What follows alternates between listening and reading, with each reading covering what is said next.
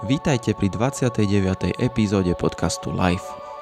V tejto epizóde som sa rozprával s ultrabežcom, marketérom a hlavne organizátorom a šéfom ultramaratonského preteku Štefánik Trail, ktorým nie je nikto iný ako Martin Urbaník.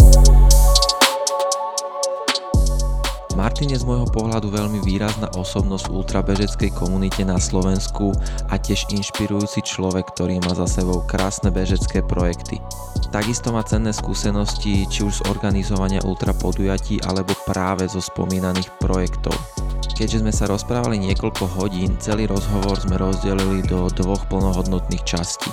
Toto je prvá z nich a rozprávali sme sa v nej o spomínanom Štefánik Traile, marketingu okolo podujatia, čo všetko ako organizátor musí zabezpečiť pre pohodlie a bezpečnosť zúčastnených a tiež ako vznikla myšlienka charitatívneho behu Ultralanovka. No nie len o tom, ale to už zistíte sami v nasledujúcich minútach. Moje meno je Bohužantoška a toto je Live Podcast.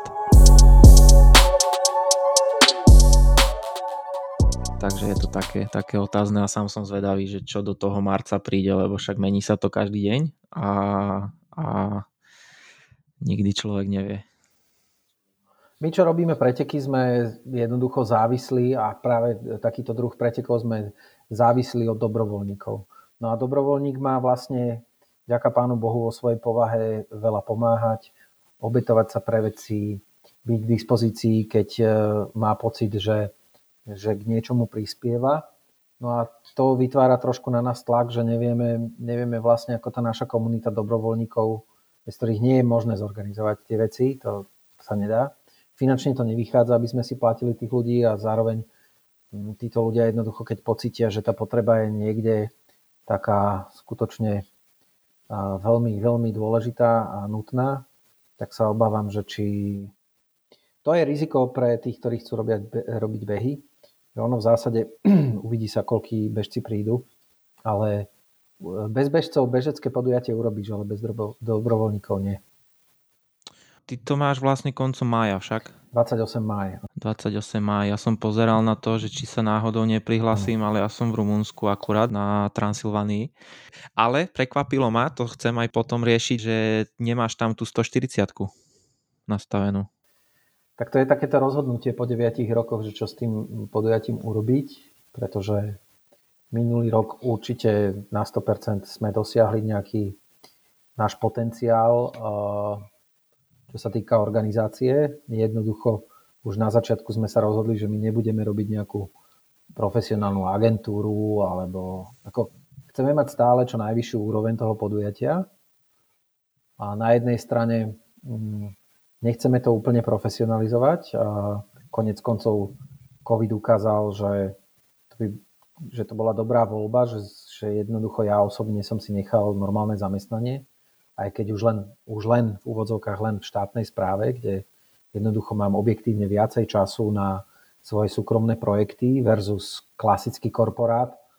Takže, takže e, keby som sa vrhol pred, dajme tomu, tromi rokmi, že tak teraz ideme na to šliapnúť a a bude z toho neviem čo, zoberiem si, zamestnám si ľudí a podobné veci, tak v podstate COVID by mi zlomil krk.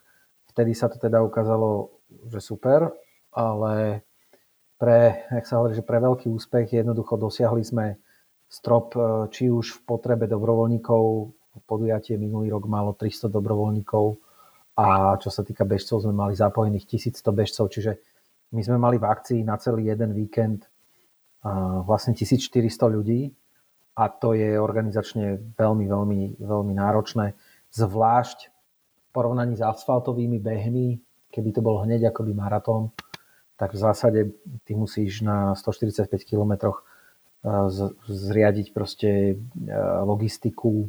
Nám trvá niekoľko dní, kým rozvezieme materiál a potraviny. Tí ľudia, ako som hovoril, sú len dobrovoľníci, to znamená, oni si berú dovolenky, mnohí z nich počas podujatia sú je ich málo, ktorí fungujú proste 30 hodín a to je naozaj vyčerpávajúce. Taký maratón sa síce tiež dlho pripravuje, často ho dokážu pripraviť z veľkej časti nejakí dodávateľia, subdodávateľia a v zásade tá pracovná sila v ten deň toho eventu funguje možno 6 hodín, kým sa šapito poskladá, ale u nás to je oveľa náročnejšie z tohto pohľadu, zvlášť keď vieme, že napríklad maratónske podujatia pripravujú profesionálne agentúry a my sme naozaj proste banda ľudí, ktorí to milujú a robia to preto. Ja si to neviem ani predstaviť, že keď si povedal, že 300 dobrovoľníkov a celkovo nejakých 1400 ľudí, tak to musí byť fakt brutál. A koľko je tam reálne organizátorov? Že si ty a máš nejakých kolegov, ktorí ti pomáhajú? Áno. Tak my máme, by som povedal, že taký celoročný tím, ktorý sa čas od času stretne, porozpráva, navrhuje nové riešenia, hodnotí aj po, po pretekoch nejaké veci v nejakom, by som to nazval, takom ušom pracovnom kruhu, tak by som rátal okolo 10 až 12 ľudí. Uh-huh. Potom, kto sú pre nás akoby dôležití ľudia počas tých pretekov, tak my ich máme takých pomenovaných, že sú to kapitáni tých občerstvovacích staníc a potom ešte dôležitejšie body ako občerstvovacie stanice alebo technicky náročnejšie sú štart a tento, tento, tento rok 2021 sme mali už dva štarty to znamená, čas ľudí sa buď presunula, alebo sme museli nájsť nových ľudí, ktorí pri tom štarte e, musia pracovať. Obnáša to okrem iného aj prezentáciu tých bežcov, ešte dodatočne vydávania čísiel a všetky tieto veci. A e, postavenie toho štartu, keďže potrebuješ postaviť prístrežky, vizibilitu pre sponzorov a partnerov, keďže tam máš nejaké záväzky. Mnoho, mnoho vecí sa vlastne pripravuje, poviem príklad, Štefani Trail ultrabežci štartujú vždy o 7. To je prvý z viacerých štartov a naši ľudia sú vlastne v piatok už o 12. na mieste, na Bradle a začínajú stavať ten štart, kým to je všetko pripravené. A to nám ešte na, na Bradle Brezova pod Bradlom pomáha s tým, že pošlu nám vlastných ľudí, dobrovoľných hasičov, ľudí, ľudí e, z Mestského úradu, aby pomáhali stavať altánky, ktoré nám dávajú tam k dispozícii pre nich je to tiež taká športová udalosť, ktorú chcú podporiť aj takýmto spôsobom. Tým pádom pracuje tam dosť veľa ľudí, ale jednoducho časovo je to náročné. Všetci tí ľudia, a že ich nie je málo, si musia kvôli štartu na Bradle brať v piatok dovolenky. My sme tam s bežcami do 23. lebo vtedy je posledný štart tých štafiet, ktoré sú technicky rýchlejšie a teda počas tých pretekov postupne dobiehajú a predbiehajú tých pomalších bežcov, ktorí tu idú celé ale to, že vybehne posledný bežec alebo posledná štafeta, znamená, že sa len začnú práce na tom, aby sa to začalo baliť. Veľká časť z tých vecí sa musí baliť a rýchlo presúvať do Bratislavy, lebo tam už ráno o 5. staviame cieľ. OK. Nakoľko, nakoľko tí najrychlejší bežci nám dobiehajú tesne pred obedom alebo okolo obeda. Ale znovu, nie je to len akože nafúknuť jeden, jeden oblúk, ale znamená to Takisto všetku tú vizibilitu, to znamená loga a všetky tieto veci reklamné, um, tá stavba uh, vlastne vzniká v priebehu pár hodín s novým tímom, ktorý príde pomáhať do Bratislavy ráno a musí sa to postaviť a musí sa to všetko stihnúť tak, aby keď dobiehajú tí bežci, aby boli na fotkách všetky veci tak, ako sme to vlastne tým partnerom prislúbili. No. Takže je to taká logistická dosť fúška, naháňačka, Výhodu majú častokrát behy.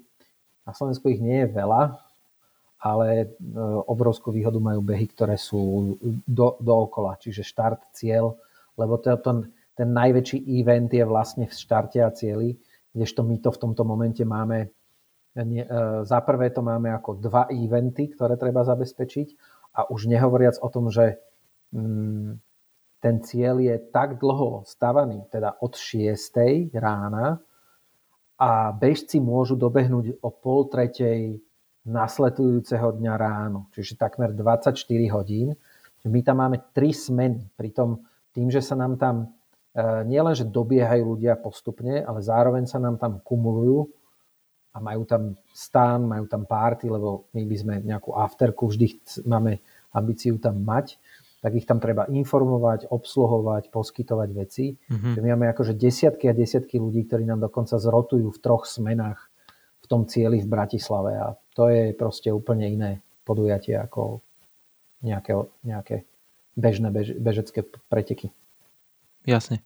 To, to je úplná no, novinka pre mňa, lebo som myslel, že sa proste v ten istý čas postaví cieľ a štart a že len tam proste čakajú tých 20 hodín alebo koľko, ale že ty musíš zbaliť, zbaliť ten štart a... A ešte musíš, my máme dokonca kamošku, ktorá je profesion, e, sa živí e, tým, že je logista komerčnej spoločnosti, takže máme už niekoľko rokov takú, e, takú jednu úžasnú Líviu, z Trnavy, momentálne žijúcu v Nemecku, ktorej povieme, že tak tento rok ideme robiť toto, bude tých ľudí toľko a toľko a oproti minulému roku v organizácii by mala byť takáto a takáto zmena. No a teraz ty nám povedz, že kedy, koľko aut máme prenajať, koľko teda šoférov budeme potrebovať, v akom slede sa majú striedať, ako sa majú nakladať nákladné auta, aby vzadu bolo niečo, čo nepotrebujeme vyložiť ako prvé uh-huh. a tak ďalej a tak ďalej, že naozaj sú to, musí to zobrať do rúk už takéto podujatie profesionál, ktorý na to všetko myslí. X krát e, pred samotným podujatím sa stretávame, riešime tie veci a ja naozaj, ako v tej role toho, toho šéfa toho podujatia vlastne vždy už len čakám, mm, že s čím teda prídu. Mám nejaký budget a teraz povie, no musíme, už tento rok musíme ďalšiu dodávku pribrať, lebo toto, toto, toto si si vymyslel, tak ťa to bude stáť, ani nie tak akože peniaze, no samozrejme, že peniaze, ale bude sa to stáť, že je väčší, väčší problém ako peniaze často, keďže peniaze sa odvíjajú od záujmu a ten rástol až do minulého roku, uh, takže tam nebol až taký veľký problém. Veľký problém je skutočne uh, narekrutovať každým rokom stovky dobrovoľníkov, ktorí ti v podstate minimálne štvrť roka dopredu povedia predbežne, že prídu. Samozrejme, to poznáš takú tú známu vetu, že no, že chcem prísť, ale nesľubujem. Tak to ano. je to najhoršie, čo sa organizátorovi môže stať. A ideálne je, keď ten človek sa prestane akoby ozývať aj v termínoch, ktoré ste si dohodli, že sa znovu ozveme. Takže to je, to je, to je ťažké. No a tak tá logistika musí byť takto pripravovaná veľmi pedantne a samozrejme, bez ohľadu na to, aký máš scenár, tak vždy sa niečo pritrafí a, a ty musíš na konci dňa aj tak e, do veľkej miery e, improvizovať. Ale čím lepšia je tá príprava, čím lepší tí ľudia a profici sú v tom týme, tým je to, je to jednoduchšie, ako keby sme naozaj mali s nejakým hurá systémom. Ako mm-hmm. keby sme mali len nejaký hurá systém, tak sa priznám, že od, od 200 ľudí vyššie už by sme sa išli zblázniť, ale vďaka tomu, že sa k nám pridali vlastne ľudia, ktorí tomu rozumejú a ktorí sa dokonca tým živia eh, v bežnom roku, tak eh, máme veľké šťastie. A minulého roku bol vlastne ktorý ročník? Kedy si s tým začal? Štart prvý bol v roku 2013, 1. júna. Ja som si myslel, chcel som veľmi, to stále zostáva, že chcel som strašne, aby boli súčasťou toho podujatia deti. Hlavne pri pomáhaní na občasovacích staniciach, aby videli také tie športové vzory, takých tých akoby hrdinov, mm-hmm. aby im tí rodičia, ktorí s nimi budú natierať chleby, a aby im hovorili, že čo tí ľudia vlastne robia, čo dokázali, alebo ešte len dokážu, s čím sa boria. No a ja som myslel, že na deň detí, že to by bolo super. A potom som vlastne zistil v prvom ročníku, už som, našťastie nás bolo málo, ale zistil som, že vtedy to nemôže byť, lebo na deň detí sú všetci potenciálni dobrovoľníci, zdravotníci a hasiči na školských dvoroch a robia mecheche pre deti a nebude mať personál, nebude mať kto pomáhať bežcom. Áno. mhm. Takže boli také, že pokus omyl samozrejme. Ale, ale takto to je. V 2013 sme začali. A to znamená, v minulom roku bol 9. ročník. Ja som nezačal s 0. ročníkom. Ja, ja tvrdím, že, že Multiročník mávajú oficiálne len tí, ktorí majú plné gate. A ja som začal proste aj s málo ľuďmi prvým ročníkom a takisto rok 2020, kedy vlastne COVID absolútne vypol všetko, tak sme sa snažili, snažili sme sa mať aspoň virtuálnu verziu, aby zo pár desiatok ľudí sa nám prihlásilo a aby mm-hmm. sme práve mohli povedať, že Štefanik Trail bol aj vtedy v covide a mali sme pripravené také špeciálne covidové odmeny. A môj otec ktorý značkuje Štefánik Trail, tak aj šil rúška, lebo ich šil aj pre mestskú časť Petržálka na začiatku v rámci eufórie, tak eh, veľké medaily sme dali urobiť z nich zmenšeniny na také malé pliešky a ako gombíky ich môj otec potom prišíval vlastne na tie špeciálne ručne šité rúška môjho otca, tak uh-huh. sme chceli hlavne, vtedy bola taká, taký sentiment, tak sme chceli navzdory všetkým problémom proste mať ten ročník platný. Uh-huh. Takže tento rok uh, to bude desiatý, uh, desiatý ročník. OK. Pre sedem členné štafety. Tak. A viem, že ten prvý ročník nebol až taký, samozrejme je to prvý ročník, tak nebolo tam až toľko veľa ľudí. Uh, kedy to tak vybuchlo, že bol o to stále väčší a väčší záujem až do takého štádia, ako si vravel, že tých 1400 ľudí? No, ja si myslím, že, že ten zlomový bol hneď druhý ročník.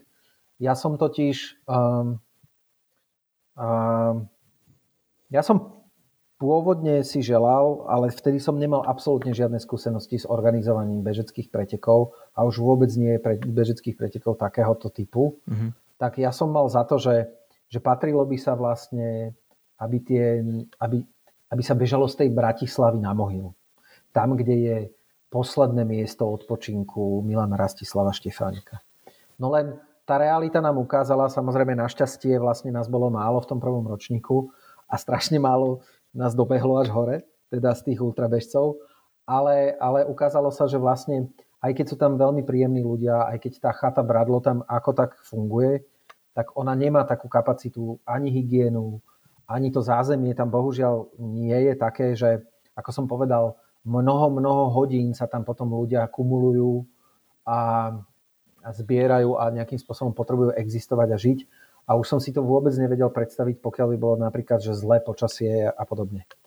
A popravde e, s nejakou ambíciou získať aj nejakých sponzorov, tak po tom prvom ročníku som si konečne uvedomil úplne, dnes už úplne logické veci, ale uvedomil som si, že pre partnerov bude zaujímavejšie, keď budeme mať v strede Bratislavy v Euroveji, kde je socha Milana Rastislava Štefánika, že tam budeme mať dlhodobo postavený stan, ktorý bude obrendovaný. Uh-huh. Budeme tam mať obrazovku, na ktorej 48 hodín na svetelnej obrazovke idú okrem reklám našich partnerov aj e, priebežné výsledky bežcov a že vlastne ten event bratislavský je určite z hľadiska sponzorov veľmi zaujímavý.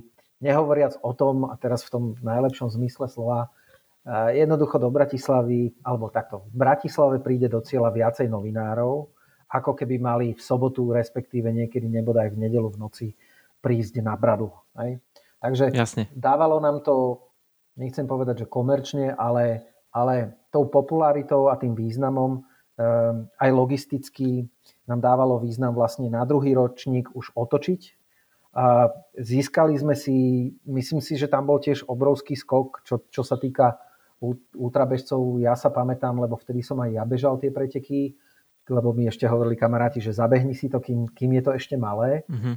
lebo že to má potenciál. Takže, takže my sme mali, myslím, že 7 alebo 8 ultrabežcov v prvom ročníku a mali sme asi 8 alebo 9 tých 7 členných štafiet. A a potom sme mali aj nejaké, že dvojice bežali, eh, keby sa akože jednotlivec bál ísť sám. Tam sme mali nejaké dve, myslím, dvojice.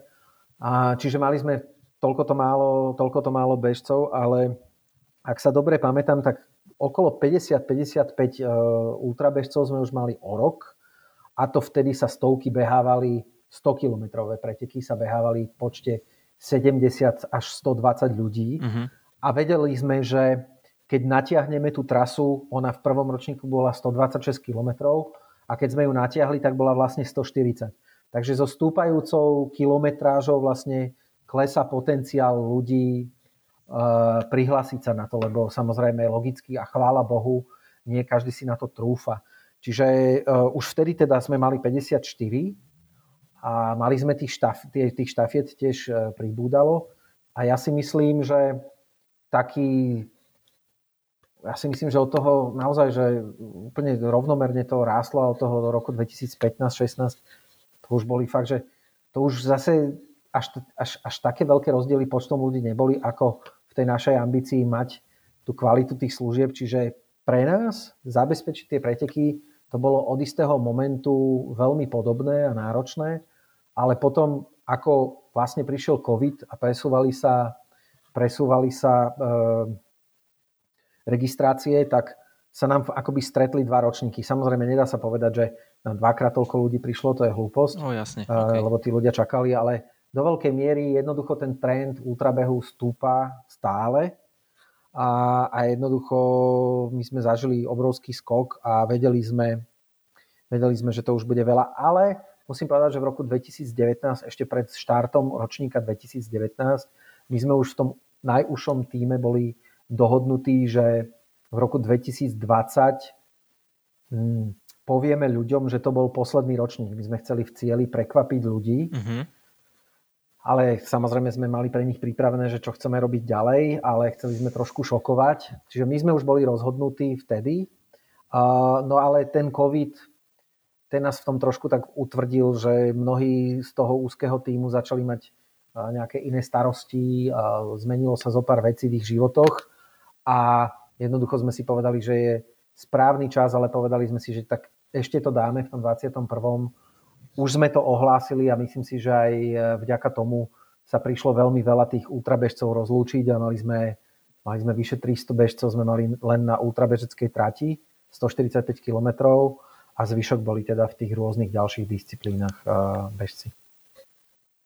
Je veľmi, veľmi zaujímavé, lebo ja Štefanik Trail považujem za jeden taký najvýraznejší beh, čo sa týka značky. Že fakt je to brand ktorý sa vybudoval v priebehu niekoľkých rokov. A ty si aj pracoval ako marketingový nejaký guru, pokiaľ viem, že v, e, ako, ako si tú značku vybudoval a že si využíval tie tvoje skúsenosti k tomu, aby si to spravil fakt, že ľudia si to budú, ľudia to budú proste rozoznávať a vedieť o tom, že toto je Štefanik Trail a toto je niečo, čo, niečo špeciálne na Slovensku? Hej, tak ja som marketing aj študoval a ja sa k tomu dokonca teraz ešte vraciam, lebo moja bakalárska práca teraz v súvislosti s tým konfliktom na Ukrajine a s tou blokáciou vlastne ruského biznisu a odchodom západných, e, západných e, vlastne značiek, a keď hovoríme o značkách, tak tých odchodom tých biznisov vlastne z Ruska, minimálne dočasne. Som si spomenul, že moja bakalárska práca na vysokej škole bola o a vlastne marketingovom súboji porovnávacom Coca-Coly a Pepsi-Coly. Uh-huh. Vždy ma zaujímal nápojový biznis a hlavne z hľadiska komunikácie farieb, veľmi viditeľných a silných komunikácií, globálnych, v rôznych prevedeniach, v jednom čase rôzne stratégie na, na svete a zároveň globálne značky. A ja sa vtedy pamätám, že, že uh, už vtedy som riešil, že vzhľadom na to, že Pepsi Cola nemala len tie vody, čo mala Coca-Cola a rôzne nápoje, ale že bola aj v gastrobiznise, tak ona dokázala byť na tom sovietskom trhu ešte pred, eh, pred tými zmenami, pred perestrojkou. Dokázala fungovať v sovietskom zväze, ale nie za peniaze, a, lebo v Rusku nebolo veľa, veľa dolárov, ale Pepsi Cola sa stala globálnym distribútorom vodky stoličnaja a dokonca vtedy v tom čase vlastnila reštaurácie Pizza Hut po celom svete a dozvedel som sa v rámci zberu dát, som sa dozvedel, že, že vtedy Rusko vyrábalo všetky tie stoličky a stoly a drevený nábytok do Pizza Hut e, reštaurácií po celom svete. Mm-hmm. Tak toto ma zaujalo a ja som sa jednoducho marketingom zaoberal už na škole. Veľmi ma to bavilo a baví ma to dodnes. Ja dnes, e, pokiaľ mám tu možnosť, nie je toho veľa, ani, ani toho veľa neviem robiť, ale stále fungujem ako freelancer, že v tom svojom štúdiu a neskôr remesle som vlastne zostal a pre mňa vlastne e, pokračovanie budovania značky Štefánik Trail bolo len nejakým prírodzeným, nevedel som zďaleka všetko. Zaprvé som nebol bežec, keď som s tým začal, alebo v porovnaní dneska som, sa dá povedať, že ja som bol taký ten víkendový bežec na 11 až 15 kilometrov a to bolo asi všetko, keď som začal uh, rozmýšľať nad tým, že chcem urobiť event. Ja, som, ja nie som bežec, ktorý urobil bežecké preteky. Ja som minimálne vtedy ambíciou bežec, uh, organizátor bežeckých pretekov, ktorý z nejakého dôvodu, mimochodom mar, uh, nie marketingového, ale, ale skôr takého toho,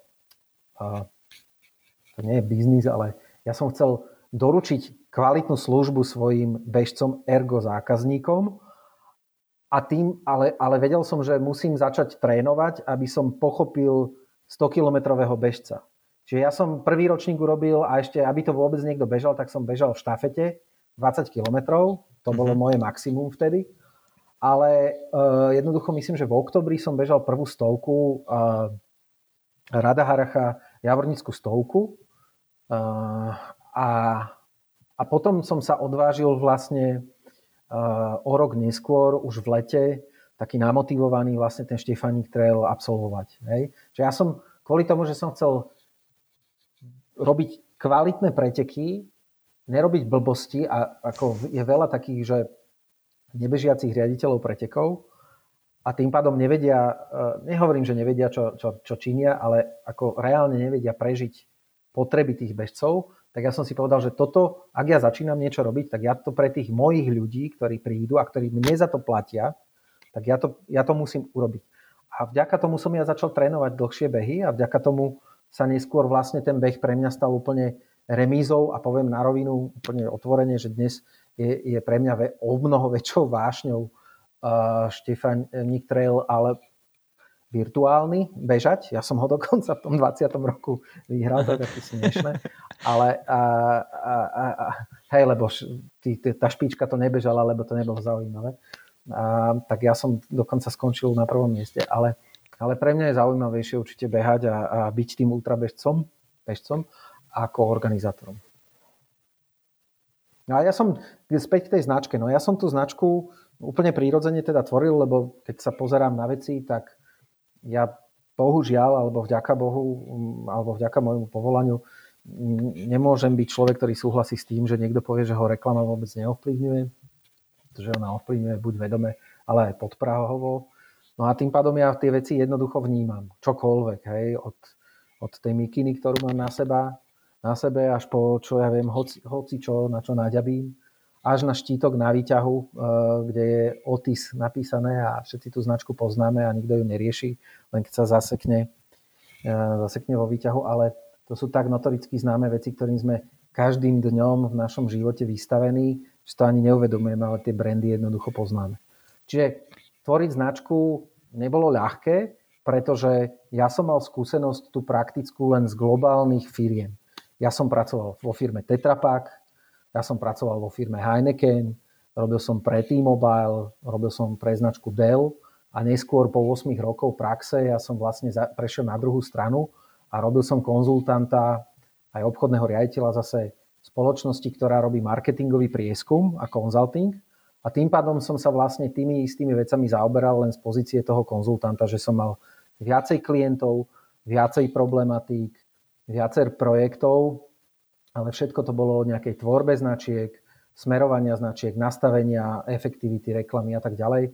Čiže ak si povieme, že nevedel som vôbec nič o behaní, ani o organizovaní behu, tak napríklad takí bežci už možno tú výhodu mali, tak naopak to, čo som ja vedel a čo nebola pre mňa až taká prekážka a aj vďaka tomu, že som pôsobil v tých marketingových tímoch v minulosti, tak priznám sa, že mal som aj nejaké kontakty napríklad na médiá, aby som nejaký mediálny úvodný balík dokázal za, zabezpečiť pre tých e, sponzorov. Vôbec, že som vedel, že nejaký mediálny balík tam na začiatku musí byť, aby, aby vôbec nejaká, nejaká, nejaká spolupráca s partnermi mohla vzniknúť, tak to bola naozaj, myslím si, že v tom segmente, v ktorom ja som sa pohyboval, teraz nehovorím e, napríklad veľké maratóny, kde sú bratia Pukalovičovci pre mňa ako obrovské vzory a, a celá rodina sú fantastickí fantastickí profesionáli alebo nebodaj ľudia okolo Košického maratónu, ktorých poznám.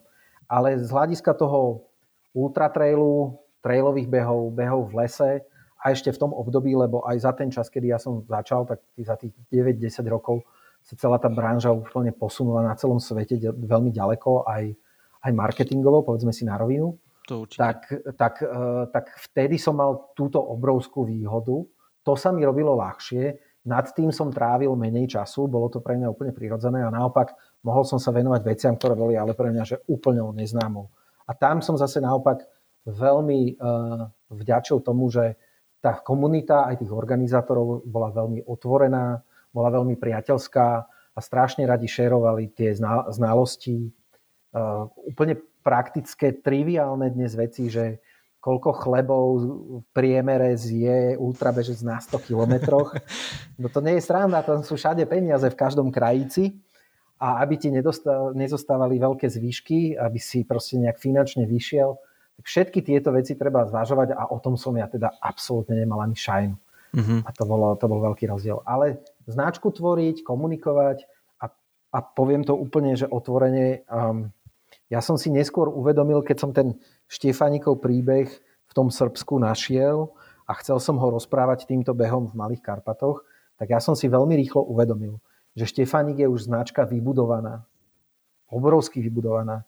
Už len preto, že bol na najvyššej poslednej slovenskej bankovke, už len preto, že len pred rokom či pred dvoma sa stal vlastne tým najväčším Slovákom. Mm-hmm. To je niečo, ako keď niekto, mimochodom moji kamaráti zakladali, e, zakladali e, tú sieť kaviarní Štúr, alebo keď niekto sa proste opre o tú starú známu značku, kde to povedomie a hlavne ku každej značke sa nejaké emócie a nejaké hodnoty musia viazať, tak ja som to mal vlastne akoby na tanieri. Jediné, čo sa stalo, a to bola obrovská náhoda, že v momente, kedy ja som začal riešiť beh, že ma to začalo baviť aj ako toho rekreačného bežca, tak ja som na jednej dovolenke prečítal, už, už vtedy som chcel, ja som prečítal knihu o Born to Run, okay. zrodený k behu, ale pre mňa tam bol hlavným hrdinom ani nie tak nejaký Scott Jurek, ktorý bežal rýchlo a natrel to tým indiánom alebo indiáni jemu. To mňa vtedy ešte moc nechytalo, to oveľa neskôr, ale pre mňa bol zaujímavý ten Caballo Blanco, ktorý vlastne odišiel z Ameriky, žil tam takým nejakým divým životom v tom Mexiku, ale hlavne tá jeho, tá jeho uh, zárputilosť, že on proste navela, navela, navela tých zopár obrovských hviezd, dnes, dnes už viem, viem, kto je Scott Jurek, a vtedy som to čítal ako nejakú postavičku z, nejakého, z nejakej knihy. Ale že on fakt, že dokázal niekde do Mexika in the middle of nowhere proste privolať také obrovské e, hviezdy z tej Ameriky. To ma inšpirovalo a ja som v, na tej istej dovolenke vtedy čítal knihu o Štefánikovi, ja som vždy faktografiu čítal, to ma baví. Som moc není na nejaké sci-fi alebo fantasy. E, tak, tak, e, tak ja som vlastne prvýkrát sa stretol, ja som aj maturoval z dejepisu, ja mám k tomu vzťah jednoducho a ja som tam prvýkrát zistil, že vlastne ten Štefánik v nejakom Srbsku išiel týždeň, že bol takmer e, smrteľne zranený, lebo jeho našli v Kosovskej Mitrovici skrvácal, krvácal zo žalúdka a, a chrlil vlastne krv a, a, a že, že tí francúzskí, francúzskí vojaci ho tam zachraňovali takým veľmi riskantným letom na Jadranské pobrežie do Albánska a vlastne, že on to prežil. A čo ma na tom akože už definitívne ako dorazilo, že to je veľmi inšpiratívne, tak bolo, že vlastne on sa zotavil potom v Taliansku, kde loďou prepla- ho prepravili a on z toho Talianska potom išiel do Paríža a to bol rok 2016 a jeho v predchádzajúcich rokoch jeho profesorom v Prahe bol Tomáš Garik Masaryk. A Masaryk až v tom roku 2016, teda po tejto anabáze, kde teda takmer to ten Štefánik vážne, že nedal. 2016? Sú zachované, pardon, 1900, 1915 v novembri tak, okay. išiel tú tortúru a 1916 sa ho, ho Masaryk vlastne zoznámil s Benešom vo Francúzsku, kde Beneš prednášal na Sorbone v tom čase. A oni vlastne až v tom 1916 dali dohromady tú svoju kvázi koalíciu, ktorú s ktorou vlastne robili všetko preto, aby vzniklo nejaké slobodné nové Československo. A mňa na tom našom bežeckom príbehu alebo na tom Štefanikovom príbehu v tom, v tom Srbsku zaujalo hlavne to, že keby sa to nestalo, keby tí francúzskí vojaci neboli tak statoční a jednoducho kvôli nejakému dôstojničkovi zo Slovenska e, nenasadli a v snehu a výchrici de facto na nejakom blbom plátenom dvojplošníku preleteli tým riskantným vojenským územím, tak vlastne ono by sa vlastne e, nemuselo stať to, že sme tu dnes tak, ako sme, pretože kto trošku pozná históriu, tak vie, že, že napríklad v Českej republike boli iné ďalšie skupiny, ktoré sa už snažili vytvoriť nejaký štátny útvar po vojne, už sa to už, už to vznikalo, ale boli to napríklad veľmi lavicovo a prorusky orientovaní ľudia, ktorí sa opierali o bolševikov, ktorí potom urobili veľkú revolúciu na konci druhej svet, teda prvej svetovej vojny. Čiže nebolo vôbec isté, ako to dopadne. A možno, že práve táto náhoda, alebo tento príbeh tej státočnosti hlavne francúzských vojakov, eh, bol veľmi rozhodujúci aj pre našu budúcnosť a tým pádom aj súčasnosť. Mňa to ako človeka, ktorý má rád dejepis, fakty a ktorý, ktorý má k tomu jednoducho vzťah, tak mňa to veľmi vtedy oslovilo a úplne sa to nejakým zácným spôsobom stretlo na tej jednej dovolenke, tie dve knihy. Mm-hmm. A to bol nejaký základ. Jasne, je veľmi zaujímavé, že ten, ten dejepis sa dá spojiť s tým športom. To by som nikdy, nikdy predtým nepovedal a ty si, ty si vymyslel proste koncept, že na základe nejakej historickej udalosti spravím ultra trail. Jedna vec ma zaujíma, keď robíš uh, alebo keď buduješ značku uh, už z nejakej značky, ten Štefánik, Ty si musel niečo riešiť ohľadom toho, či si to len nazval Štefánik a bolo vybavené? No to je dobrá otázka, lebo e, ja, ja toto musím prosiť a upozorňovať, ale hlavne prosiť a žiadať každého novinára alebo niekoho, kto o tom chce napísať písomne, že e, preteky sa volajú Stefanic Trial, tak sa to píše a sú to aj, je, sú to, ja neviem, jak sa to volá, kapitálky, či veľké paličkové písmena bez mekčenia. Okay a bez dlžňa, bez interpunkčných znamienok, lebo ja som zistil, dodneska sa dá vygoogliť e, článok na smečku, povedal som si, že, že, že mala by, mal by ten koncept, e, alebo t, t, tá, tá značka by mala niesť to meno toho Štefánika, ale od začiatku som veľmi dbal na to, aby to bolo legálne, aby to bolo v poriadku. A existuje o tom taká zmienka, že vlastne v Českej republike a na Slovensku registrovať úplne e, priamo E, Štefánik a Masaryk značku je, e, nie je v poriadku so zákonmi. Neumožňuje to legislatíva. Okay. Je to veľmi zaujímavé. Dokonca by to nebolo možné ani ľuďom, ktorí sa tak volajú. Napríklad víno Masaryk zo Záhoria má s tým... Ten pán má proste tú zdravú drzosť, poviem tak, však on sa chudák volá, ten Masaryk, no, čo má robiť? A má, má výborné skalický, skalickú frankovku, či rubín, či čo to je, ale výborné skalické Masaryk víno známe. A on to robí, neviem, ako sa s tým vysporiadal, neviem, či je vôbec niekto, kto by ho za to žaloval, samozrejme, a, ale v zásade ja mám za to, nie je mi jasné, e, že všetky tie pivá Štefánik, všetky tie kaviarne Štefánik, všetky tie barber mm-hmm. obchody Štefánik a neviem čo, sú nelegálne značky. Viem to určite z toho hľadiska, že vďaka tomu, že v našom projekte sme spojení priamo s členmi rodiny Milana Rastislava Štefánika, tak oni toto vnímajú ako veľmi, veľmi ťažko, veľ, veľmi negatívne to vnímajú. Hej. E, reagujú otvorene alebo nejakými listami, častokrát hlavne vtedy, pokiaľ ide o alkohol. Možno si spomínaš, že kedysi bola tak, na chvíľku bola, že vodka Štefánik dokonca niekto chcel robiť. Ešte aj tu jeho hlavu tam dali a oni vtedy naozaj aj cez nejakých politikov to tlačili na to, aby sa to zrušilo. Aj sa to zrušilo. Chceli to, e, jednoducho to nejak napadli nejakými právnikmi a tá firma sa stiahla. Mm-hmm. Ale dneska hrozne všetci ľudia, akože hrdo Štefánika si kadekoľvek na všeličo e, povesia. A fakt je naozaj ten, že nikto tú rodinu nikdy s nejakými právami alebo čo i len dovolením e, neoslovil. Ja som si to, e, ešte predtým, než som ich kontaktoval, ja som si toto zistil a preto som vedel a registroval som si ochrannú známku na Stefanic Trial. Ja som v 2012 roku som, myslím, prešiel tým procesom. Ešte som vlastne ani netušil, či nakoniec to vyštartuje alebo nevyštartuje. Už vtedy som investoval, myslím, okolo 600 až 800 eur alebo v prepočte na koruny, ale myslím, že už bolo euro vlastne vtedy, tak som vtedy investoval a taká špeciálna špecialisti právna kancelária sa mi na to povenovala. No a preto vlastne je to Stefanic Trial, ale vedel som, že keď toto niekto napíše, tak na Slovensku to všetci budú vyslovovať správne. Áno? Ale je to právne košer, je to presne tak, ako to má byť. A na dôvažok, ja keď som išiel predstaviť ten koncept, že ho chcem robiť a hlavne cieľ, prečo to chcem urobiť a ako to má vlastne fungovať, tak eh, ja som si vypýtal písomne od eh, v Bratislave, v Nových zámkoch, ale aj v Levočí sú príslušníci rodiny Štefánikových uh-huh. v tom zmysle, že Štefánik nemal deti, on zomrel bezdetný, ale, ale pochádzal, myslím, že z desiatich alebo z jedenastich súrodencov. A teda jeho súrodenci mali potomkov a ja som v Bratislave našiel uh, pani Tamaru Dudášovú, rodenú Štefánikovú, poslednú mimochodom, lebo muži už vymreli a všetky ženy už sa vydali a majú iné mená. A ona bola posledná rodina Štefániková a jej dedo bol bratom Milan Rastislava Štefánika. Wow.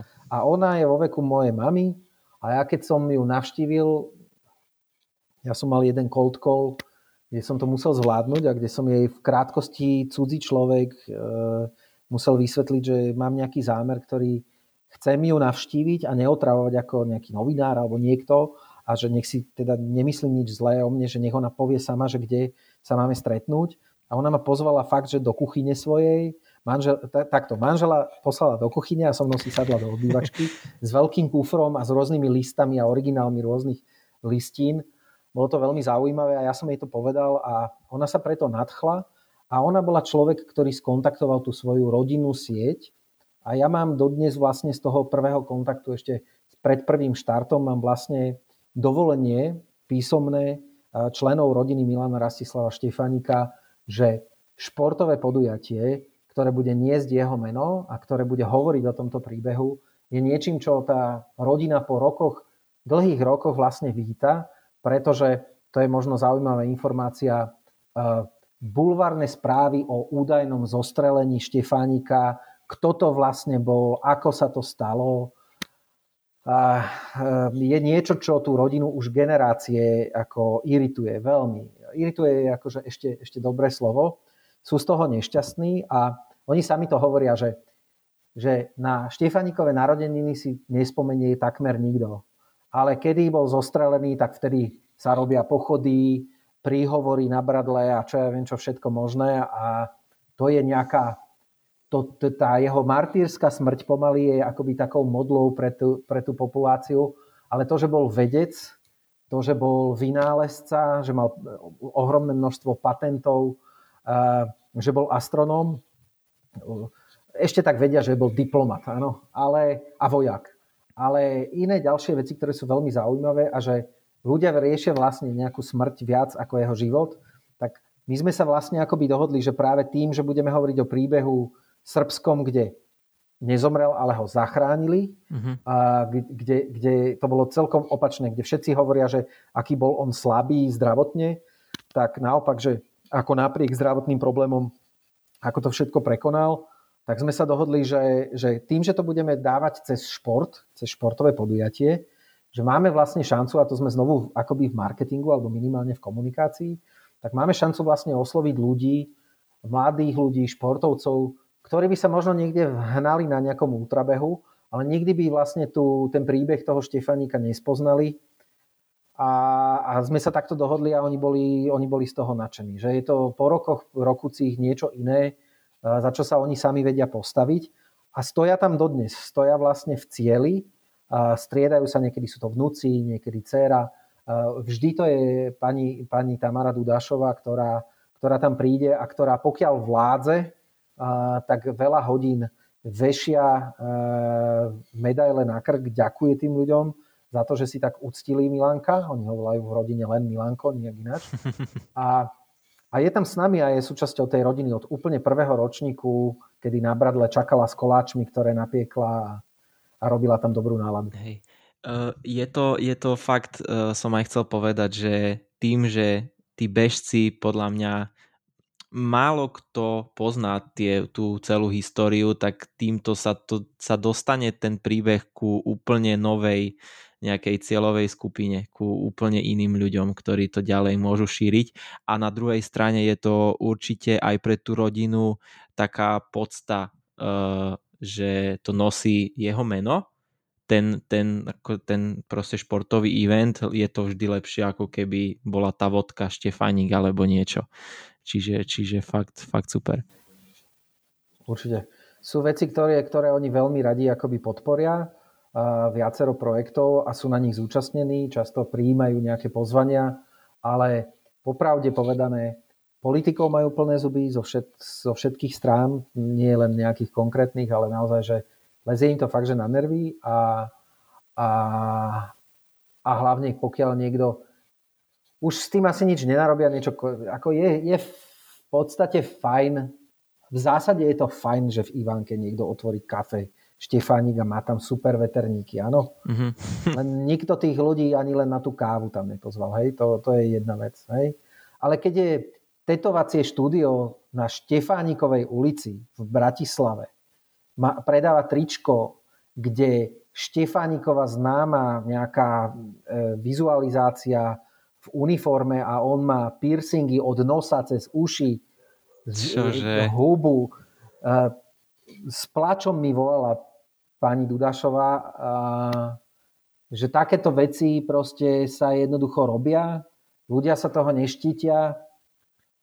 Je to niečo, že keď sa bavíme teda o tých značkách, tak sa dokážu možno vďačné koncepty, ktoré sú vybudované, a to som povedal hneď na začiatku, že ja som to tak bral, že mne toho Štefánika na tú Štefánikovú magistrálu na tých Karpatoch a ten príbeh, že mi ten osud nejakým spôsobom privial, ale ľudia, ktorí sa proste chytia toho, že wow, toto funguje, však Štefanik už je všetko, tak ho dáme ešte sem, tak to je úplne, že ostuda. To je zlé, no. A mm, čo si myslím, že je ešte väčšia ostuda, že my nemáme takú legislatívu, kde by si v zásade chudobná rodina potomkov, alebo nie bohatá, si nevie dovoliť otvoriť teraz 5 E, nejakých napomenutí alebo advokátsku kanceláriu zamestnať. E, jednoducho e, je to pre nich viac menej prehratý boj technicky vzaté. morálne môžu byť nejakí výťazí, ale nikto sa o tom ani nedozvie. A tých barberov to vlastne fakt, že vôbec netankuje. Hej, že to je, je to hrozne neetické podľa môjho názoru. Je to, je to také, také, také zakerné. No. Pritom si myslím, že by to, nikto by tomu nebránil. Áno? Že ja si nemyslím, že to je, že keby sa nastavili tie veci, tak väčšina tých konceptov, ktoré dnes existujú, tak je to len obyčajná ľudská slušnosť, čo som ja urobil. Uh-huh. Ja im neodovzdávam žiadne tantiemy, žiadne licencie, mňa to nič nestojí, ja som sa len na začiatku kde si toho procesu z úcty k nemu a z úcty tomu, že sú ľudia, ktorý proste jeho meno alebo minimálne uh, rôzne dokumenty a, a krv nesú ďalej, tak z úcty k tomuto som sa jednoducho slušne ozval a s maličkou dušičkou som sa, som sa vlastne pýtal, že či by som to mohol spraviť a zafungovalo to výborne. Hej a všetci bežci sú vďační za to. No, tak majú niečo, niečo, niečo zábavné a naozaj ten, to podujatie má nejaký príbeh a to je, to je asi to najpodstatnejšie. Tak a nemyslím si, že je viac e, alebo že, že je veľa takých ultratrailových pretekov, ktoré majú reálny príbeh, lebo väčšinou to je proste natiahnutá trasa z bodu A do bodu B alebo okruh nejaký a že toto keď odbehneš za taký taký a taký čas, budeš super, ale tu fakt sa človek niečo, niečo naučí, čo je, čo je fajn. Vieš čo, každý má niečo. Ako, ja som uh, si všimol, že napríklad po, po, uh, po Štefani Treli 1, 2, 3 roky vznikla nejaká uh-huh. uh, kratšia trasa, ale Ľudovitova neviem čo, 50 uh, že tam niekto beží, ako, uh, je to naviazané na Štúra, potom zase poviem, ja to poviem úplne pragmaticky, hej, že teraz, teraz to poviem, že moji kamaráti, organizátori, u ktorých dobrovoľničím a oni u mňa, tak mm-hmm. majú nádherné Tatry. Hej. Oni majú kulisu jak blázon. Hej. Ja to v tých Karpatoch nemám.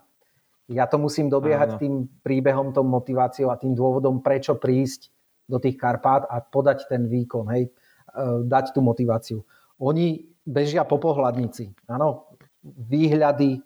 Keď, keď čítaš blogy bežcov ultrabežeckých, či sú zo zahraničia alebo z väčšiny 100-kilometrových pretekov u nás, sú to väčšinou hrebeňovky, máme, krásne sa nám to tu všetko vyvrásnilo, to je paráda, ale v každom tom blogu začneš proste čítať e, na nejakom mieste, že nádherné výhľady, kochal Áno, som sa. Jasne. No my toho máme v tých Karpatoch málo. My musíme mať dobrý servis, kvalitný, musíme mať dobrý príbeh musíme mať spolahlivé služby a to si myslím je... A máme tu Bratislavu, čo si budeme hovoriť, hej, že máme tu keď to poviem takto, že bavíme sa trochu aj o tom marketingu, o tej motivácii tých ľudí, tak, tak určite nejaký malý zlomok tej motivácie aj v tom, že tí ľudia proste pribiehajú v tej eurovej pod tú sochu, že tam sú tí ľudia v tých kaviarniach, ktorí, tam je taká prírodzená akoby ten briežok, taká, taká, áno, áno. E, taký trávnik, ktorý je pomaly akoby tribúnou živou, kde tí ľudia už po tie ročníky si na to zvykli a tlieskajú.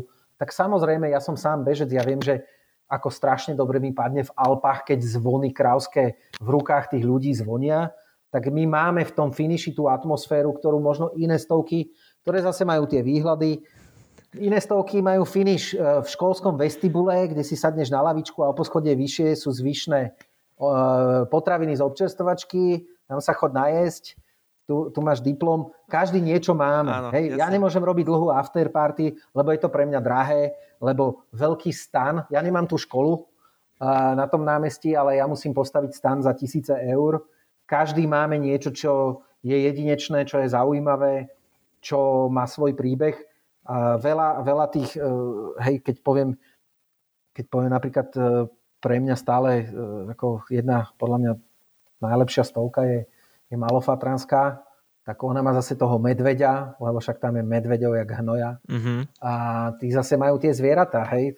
Máme veľa stoviek, ktoré majú nejaké lietadlo v logu, tak každý nejakým spôsobom to skúšame, každý podľa toho, ako vieme a čo nás napadá. Jasne. Jedna ešte, ešte otázka k tomu. Nerozumiem jednej veci, že ty ako človek, ktorý si nebehal a možno si ani nemal k tomu taký vzťah, tak sa rozhodneš organizovať ultra trail. Čo máš kopec iných možností, môžeš organizovať, ja neviem, hudobný festival, môžeš organizovať niečo s, s umením alebo proste úplne niečo iné. A ty si sa rozhodol ultra trail. Prečo? No, v prvom rade e, ja som, asi to nebolo až tak veľmi vedomé, ale zháňal som niečo mimo korporát, v čom sa budem realizovať. E, moje, moje keď to poviem tak, že e, moja motivácia zostať v tom korporáte pomaly klesala a bol som zrazu v nejakom štádiu, dalo by sa to povedať, že takmer vyhorenia. Mnoho vecí ma nebavilo, bol som aktuálne, keď som sa rozhodol definitívne s tým začať, tak som v, bol v roli reprezentanta jednej zahraničnej značky, kde na rozdiel od marketingového prieskumu, ktorý som mal rád aj z pozície projektového manažera, tak som začal v podobnej branži, ale robiť vlastne len nejakého obchodníka alebo človeka, ktorý už definitívne zodpoveda hlavne eh, ani nie tak za projekt pre klienta, ako za obrad a výnos tej spoločnosti. A pre mňa to začalo byť, ja teda neviem, že či som v tom dobrý, ale tak čiastočne to aspoň tak cítim, že, že ja mám trošku darovanej tej kreativity viac ako, ako možno priemer a, a pre mňa to bola strašná nuda. Ja, ja napríklad poviem takto, že ja keď som bol brand manažérom v pivnom biznise, mal som na starosti značku. Ja som tam prišiel ako 4 roky skúsený marketér, bolo to moje druhé zamestnanie, dostal som veľkú dôveru, veľmi zaujímavú značku a zároveň uh, som skočil aj platovo a strašne som sa na to tešil. Mal som celkom slušnú, akoby takú tú, to, čo tí mladí manažeri potrebuje, taká tá možnosť rozhodovať o veciach, mať nejakú pomerne veľkú slobodu. Na konci dňa, to už dneska viem povedať, v tomto rýchlo obratkovom biznise pre mňa, niek- niekto sa v tom nájde a je v tom celý život a je dobré, že tam zostal, je dobré, že ja nie, tak uh, vzhľadom na to, že to pivo má nejakú sezonalitu, nejaké zákonitosti, uh, pík toho predaja už len vzhľadom na počasie a tak ďalej, tak ja som prešiel tým cyklom tých uh, aktivít pre tú značku, podpora festivalov, hudobných, potom predajné akcie v potravinách s nejakými multibaleniami, Vianoce, šíbačka, bla bla bla. Reštaurácie, promo, promo nejaké turné, prom, promočné pre túto značku s agentúrami a tak ďalej. Len on ten, ten, ten rok sa stretol s rokom a ja som mal urobiť znovu to isté. A ja ešte v tom, v tom čase ešte ako mladý chalán, ktorý ešte len zbieral skúsenosti, mne to prišlo, že začať robiť znovu to isté, že to nie, že je stráta času, mňa to, to som si tak až tak inteligentne neuvedomil, ale mňa to, mňa to proste už nebavilo. Už som sa na to netešil. Hej. No tak e, mám takú povahu, že stále potrebujem robiť nové a nové veci, stále potrebujem inovovať, e, meniť koncepty, nachádzať tam stále nejaké nové veci. A jednoducho mne sa toto stalo, že ten korporátny život mi zrazu už ponúkol všetko. Hej? Že ja som už, podľa mňa som, ani som na to nemal, ale, ale e, ak, ak som si aj myslel, že na to mám, tak to boli akože zle nastavené očakávania. Ja som dosiahol nejaký strop, kde som sa už nevedel hýbať ani kariérne, ale naozaj zrazu ma videl môj zamestnávateľ ako človeka, ktorý sa má teda starať o tie prachy, aby tie, do tej firmy prúdil biznis, čo je, čo je to najdôležitejšie. Niekto to má ako životnú úlohu a, a vie pri tom dlho zostať. A mňa to strašne začalo uh, ubíjať. A ja som začal cítiť, pritom som sa každý deň pri projektoch konzultátskych stretával s novými a s novými ľuďmi a ja som sa začal cítiť strašne sám, taký opustený a taký bez nejakého uh, môjho cieľa. Že ciele prichádzali zvonku, boli viac menej nariadené a stále som mal pocit, že v minulosti som nazbieral plno skúseností, ktoré vlastne som ani len si neoveril, že či to viem sám dobre robiť. Lebo vždy si ťahaný nejakou veľkou korporáciou a častokrát porobia ľudia veľa chýb a než sa na ne príde, tak tí ľudia už pracujú s vyšším platom pre inú, pre inú firmu, hej, že to je klasika taká korporátna. Že vedia presne, že kedy je akože čas odísť, aby sa im na to nedošlo. No tak e, ja som prišiel na to, že teda tamto asi končí a sprevádzalo to aj vlastne, ja som bol čerstvý otec, začal som mať vlastne nejaké pochybnosti, či vôbec budem vedieť tú, tú rodinu, akože vôbec byť dobrým otcom, to poviem na rovinu, a začalo to vytvárať nejaký stres. No a ja som nemal žiadny ventil, tak som začal s tým behaním, no ale potom sa ukázalo, že beh nie je, všet, nie je úplne že všetko, že nevie to celé odburávať a ja som akoby podvedome začal hovoriť, že musím niečo vytvoriť, niečo, čo bude pekné, čo niekto ohodnotí. Ja už som nechcel chodiť na porady, kde mi každý povedal, že zlé alebo dobré, a čakať na to. Chcel som možno trochu zariskovať a mal som takú veľmi dobrú, a mám dodnes životnú partnerku a manželku, ktorá mne tie, takúto blbosť dovolila. Zamerať sa len na seba, na svoje knižky a fantázie. To sa teda podarí asi málo komu. A našiel som tam úžasnú oporu aj v momente, kedy ja som vypadol z toho korporátu.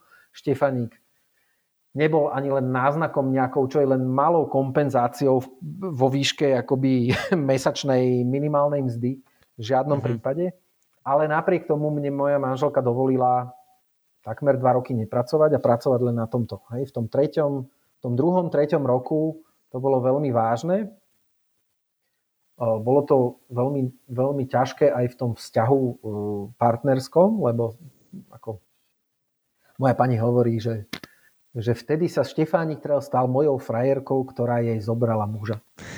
Fú, a to je, prav, a to okay. je pravda, lebo, lebo, lebo napriek tomu, že teraz akoby sa snažíme robiť trošku ústup Eh, z kapacitných dôvodov, že sme narazili na ten strop, tak zase naopak každý začiatok nejakého a znovu, vtedy som to nebral ako podnikanie, dneska si to musím priznať, že to bol biznis model, ale ten, tie začiatky vždy sú v niečom pekné, že ideš na ten lat, kde nemáš žiadne uh, ryhy a môžeš si vybrať smer, ktorý chceš a je to iba na tebe, ale zároveň tam musíš ohromné množstvo energie, aby si niečo vybudoval, aby si presvedčil ľudí, že že sa k tebe majú pridať a že ti majú pomôcť, tak to stalo hrozne veľa času a energie a vôbec akože, aj keď som niekde s rodinou bol, tak som akože ani veľmi nemyslel na to, kde som, čo som a trpela, trpela tým rodina. A ja som sa teda e, rozhodol, aby som to teda zhrnul do jedinej vety, pre mňa v tom zlom štádiu korporátnom, kedy mi to už absolútne nič nedávalo, tak bol Štefánik Trail, na to som prišiel potom neskôr vlastne takou takou vlastnou záchranou. A mne moja pani po rokoch povedala, že e, keď som sa aj pýtal, že jak to mohla dovoliť, že aby to tak, ako, že ako to vydržala a že prečo mi to dovolila, tak ona povedala, že ona videla na mne, že ja som si e, potreboval znovu seba profesionálne vážiť.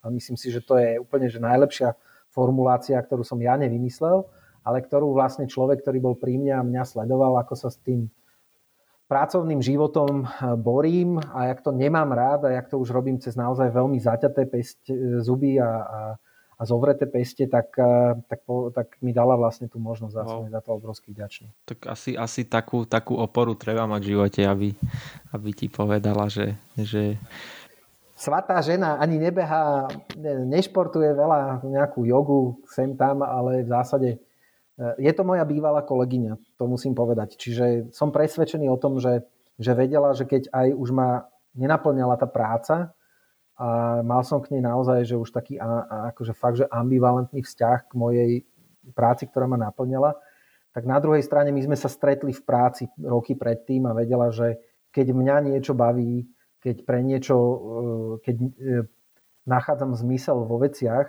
takže naozaj mám ťah na bránku a v tomto bola tá dôvera vybudovaná, alebo mali sme už spoločnú históriu, kde sme aj spolupracovali na nejakých projektoch, ktoré často trvali akože do noci a boli, neboli ľahké.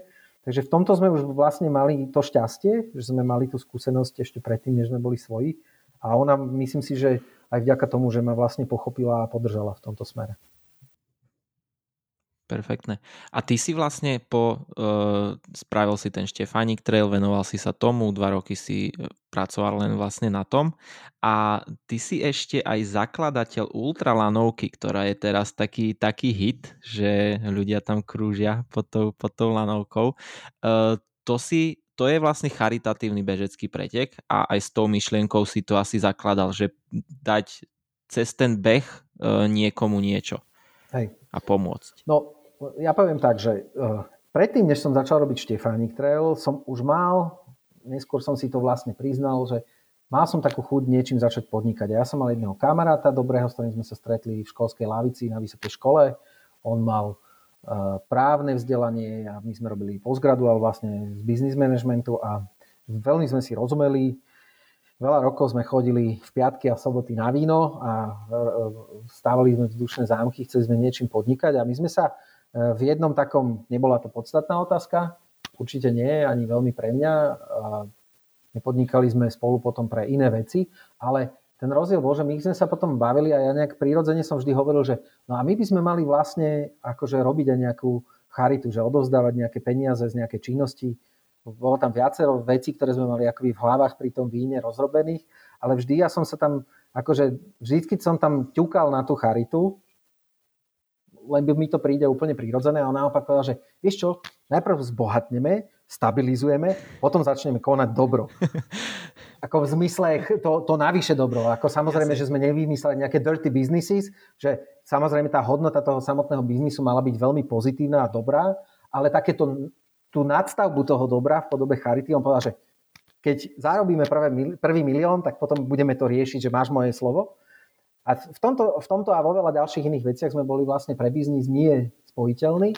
Ale čo chcem povedať, že vlastne mne sa trošku akože mm, priečilo v tých prvých skúsenostiach ako bežca, že boli podujatia, kde sa vyzbieralo ja neviem, 436 eur, napísalo sa to e, hrubou fixkou na uh, Umakartový uh, diplom predtlačený agentúrou veľký ako dvere, vynieslo sa to na pódium a pani riaditeľku z detského domova zavolali a ešte, ešte aj poďakovať chudina musela. Tak mne to pri, prišlo, že tak toto určite nie je spôsob, ktorým by som chcel ísť. No a ja som, ja som povedal, no dobre, keď už to má byť málo peňazí, lebo však sme malé podujatie, tak my sme od začiatku napríklad prvý, prvý Štefánik Trail toho 1. júna 2013 som eh, jednoducho vedel, že však nikto to nepozná, toto je šport, ktorý nikto nerobí, tak som povedal, že kto len príde, tak všetky peniaze je dobrovoľné vstupné a, a všetky tie peniaze idú na plamienok. Okay. A vtedy som ja v plamienku nikoho nepoznal, ja som si len vybral, lebo práve bežala nejaká reklamná kampaň s malým princom a, a, a, a zrovna v mojej práci, kde som ešte pracoval, mi moja šéfka z Prahy povedala, Martine, my prispívame v Praze na Liga proti rakovine alebo niečo v tomto zmysle, na nejakú detskú onkológiu. Hele, vyber ako v Bratislave nejaký, nejaký model, my budeme prispívať taký finančne. A hovorím, dobre, tak som vtedy začal rozmýšľať nad charitou, oni ma prinútili e, vybrať si akoby. No a keď už som potom začal robiť svoj projekt, tak keďže som si už raz vybral pre niečo tú organizáciu, vedel som si to akoby aj vo vnútri obhajiť, tak som potom už len prirodzene povedal, že OK, tak tie prachy dáme vlastne do toho plamienka. A keď sme ich vyzbierali, tak sme ich prvýkrát tam doniesli, tam zaklopali na dvere alebo zavolali a došli sme, si dohodli stretnutie a sme tam vysypali e, peniaze, bolo to nejakých neviem, 450 eur. Tak, e, tak, sme vtedy, tak sme vtedy proste priniesli prvé peniaze a my sme sa zoznámili, spoznali sme vlastne reálne tú tému, o čom to celé vlastne je v tom plamienku a o to vyššia motivácia bola e, snažiť sa vyzbierať popri Štefani ktoré nejaké peniaze do tej miery, že my sme, neviem, či hneď ďalší rok, alebo ten nasledujúci, sa mne ozval anonym, ktorý povedal, že bude preplácať kilometrovné nejakou, nejakým koeficientom, ktorý on určil, tá, e, táto osoba. Okay. A povedal, že štafeta, keď dojde do cieľa, tak to bude toľko peňazí za kilometr prebehnutý, čiže krát 140. A ultrabežci, aby mali motiváciu, tak mali rovnakú taxu každý jeden kilometr, čo zabehnú. A, a potom, keď, e, keď aby boli finishery, čo je takéto magické slovo v tom ultrabehu, že aby si to dokončil, by si neodstúpil z tých pretekov. Takže vlastne, ja neviem, či to bolo 15 centov za kilometr a ako náhle tí ľudia prešli cieľovou čiarou, tak ich kilometre sa vyrátali nie krát 0,15, ale krát 0,30 sa zdvojnásobilo. Keby, keby odstúpili 2 km pred cieľom, tak by to bol kilometr za 15 centov. Keď prešli, tak to bola taká motivácia. Nám sa vďaka tomuto začalo v prvom rade dariť upozorniť na to, že vôbec nejakú zbierku robíme, že z marketingového hľadiska veľmi dobré. A človek, ktorý prišiel ako anonym, povedal, že chce takýmto pomôcť plamienku, ale že chce pomôcť aj e, Štefani Trailu, aby mal niečo jedinečné, prečo by sa zase istá skupina ľudí, ktorá by sa možno do toho neprihlásila, aby chcela sa do toho prihlásiť, lebo to má dobrú ďalšiu myšlienku. Tak toto sme rozbehli a myslím, že 5 rokov tento človek v podstate nás sponzoroval tým, že všetky peniaze vydeloval na túto zbierku a, a naozaj tá cena rástla. No, ale z môjho hľadiska tam boli dve veci, ktoré rozhodli o ultralánovke. Prvá bola, že, že tak ako som povedal, stále som bol, aj keď s oveľa vyššími čiastkami, tak som bol stále tým behom, ktorý že beží, má nejaký príbeh a niekde popri tom nejaký synergický efekt je nejaká charita. A ja som si povedal, že by možno bolo dobré, keby vznikol charitatívny beh, proste kde centrálnou myšlienkou, filozofiou, dôvodom, prečo tam sa vôbec stretneme, bola naozaj tá charita. Nie len ako sprievodná akcia. Tak to bola, to bola prvá vec. A druhá vec, ja som nad týmto rozmýšľal, ja som to vôbec nevedel nejak uchopiť. A druhá vec bola, že ako ultrabežec, ja som vedel, že najstrmší svah e, kto, e, v Bratislave, e, Tatranci hovoria Karpatom, že sú to krtince, tak na týchto krtincoch, že je, že, že prirodzene, keďže je tam lanovka, tak to musí byť strmé, asi tam, nevy, asi tam normálni ľudia nevidú po nohách. Takže si vybrali proste síce krátky, jeden kilometr dlhý, ale zároveň najprúčší kopec, ktorý má približne takmer, takmer 300 výškových metrov, to je, alebo 200, 200 výškových metrov. A, a ja som tam chodil trénovať. A ja som vždy dal, že 3 lanovky, 5 lanoviek, dokonca sa mi raz 10 podarilo. A akože hore-dole. Ale potom som si povedal, že keby sa tu mne podarilo, že 24 hodín byť, hovorím, lebo idem aj tak na tie preteky do toho Šamony, kde to bude, že 35. A ja som není schopný proste makať v ťažkom teréne, teda v ťažkom zmysle, že strmšom, Jasne, ako sú tie kopec. ostatné holiny, že, je, že čo ja by som urobil, že čo by mňa to donútilo nenasadnúť do auta a neodísť domov ne, nedaleko. Uh-huh. A ja hovorím, no však charita, však podujatie, ukázať sa, aký som parádny, trošku nasvietiť tie svetlá na seba a zároveň akože urobiť dobrú vec. A potom som si uvedomil, že takto by to mohli brať aj iní ľudia a urobil som, myslím, že vtedy limit 70 ľudí, alebo 50 alebo 70 ľudí.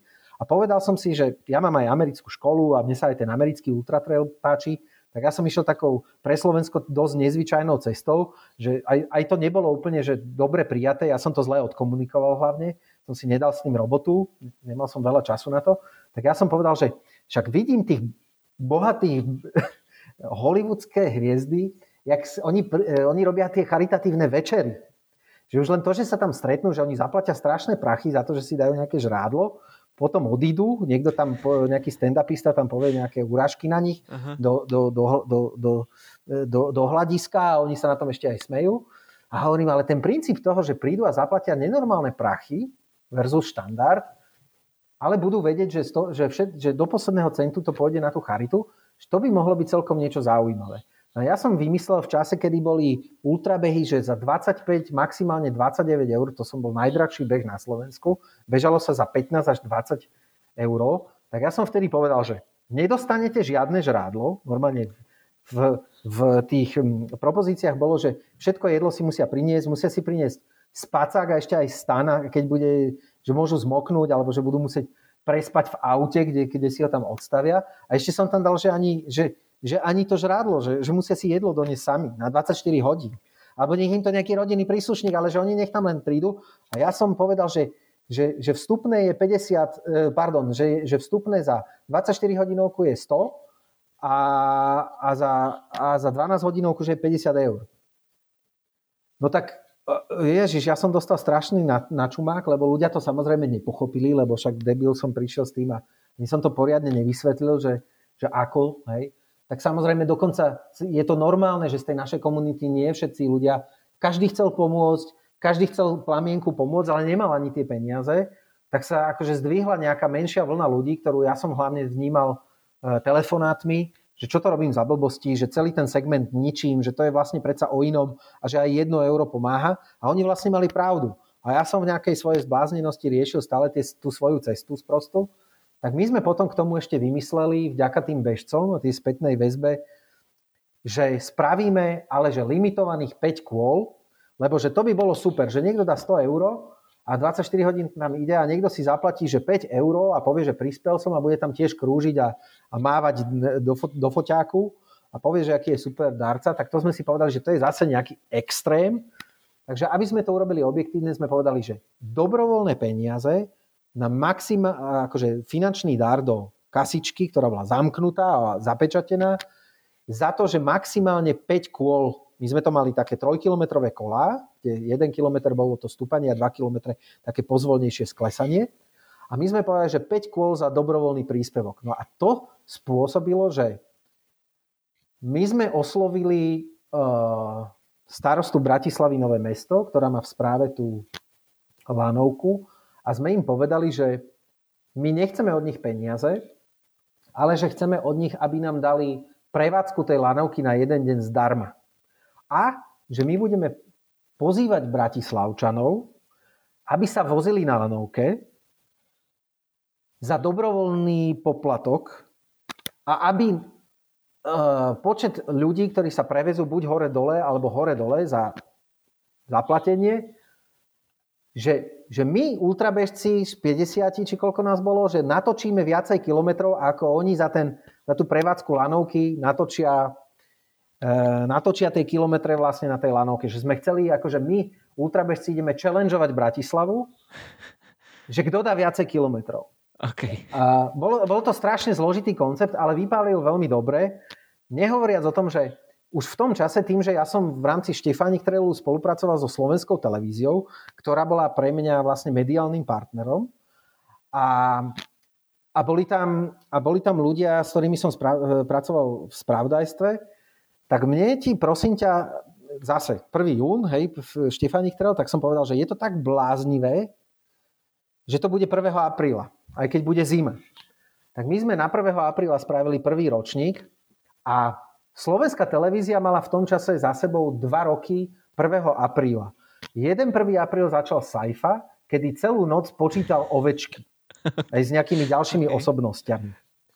A druhý rok vlastne ten, čo robí teraz nejakú takú tú súťaž e, tých, čo stoja po stranách a niečo hádajú na nejakom monitore, neviem, jak sa volá, tak ten, že druhý rok zase robil, že slimačie preteky. A celú noc 1. apríla vlastne komentoval reálnych slimákov, ako niekam sa snažia dostať a celú noc to vlastne odmoderoval. Andrej no Bičan to bol? Andrej Bičan, hej. No.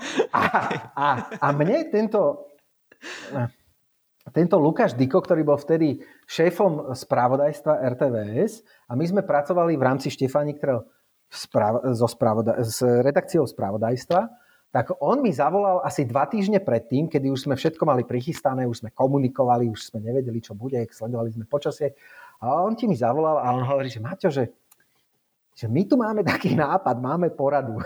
A že, že my by sme ti poslali tých našich stand-up komikov a oni by celý ten večer, my by sme tam poslali prenosové vozy a my by sme vlastne od toho štartu, teda o polnoci, do rána do 7 alebo do 8, kedy začne ranné spravodajstvo a ešte aj v rámci toho robili vstupy, my ti urobíme priamy prenos.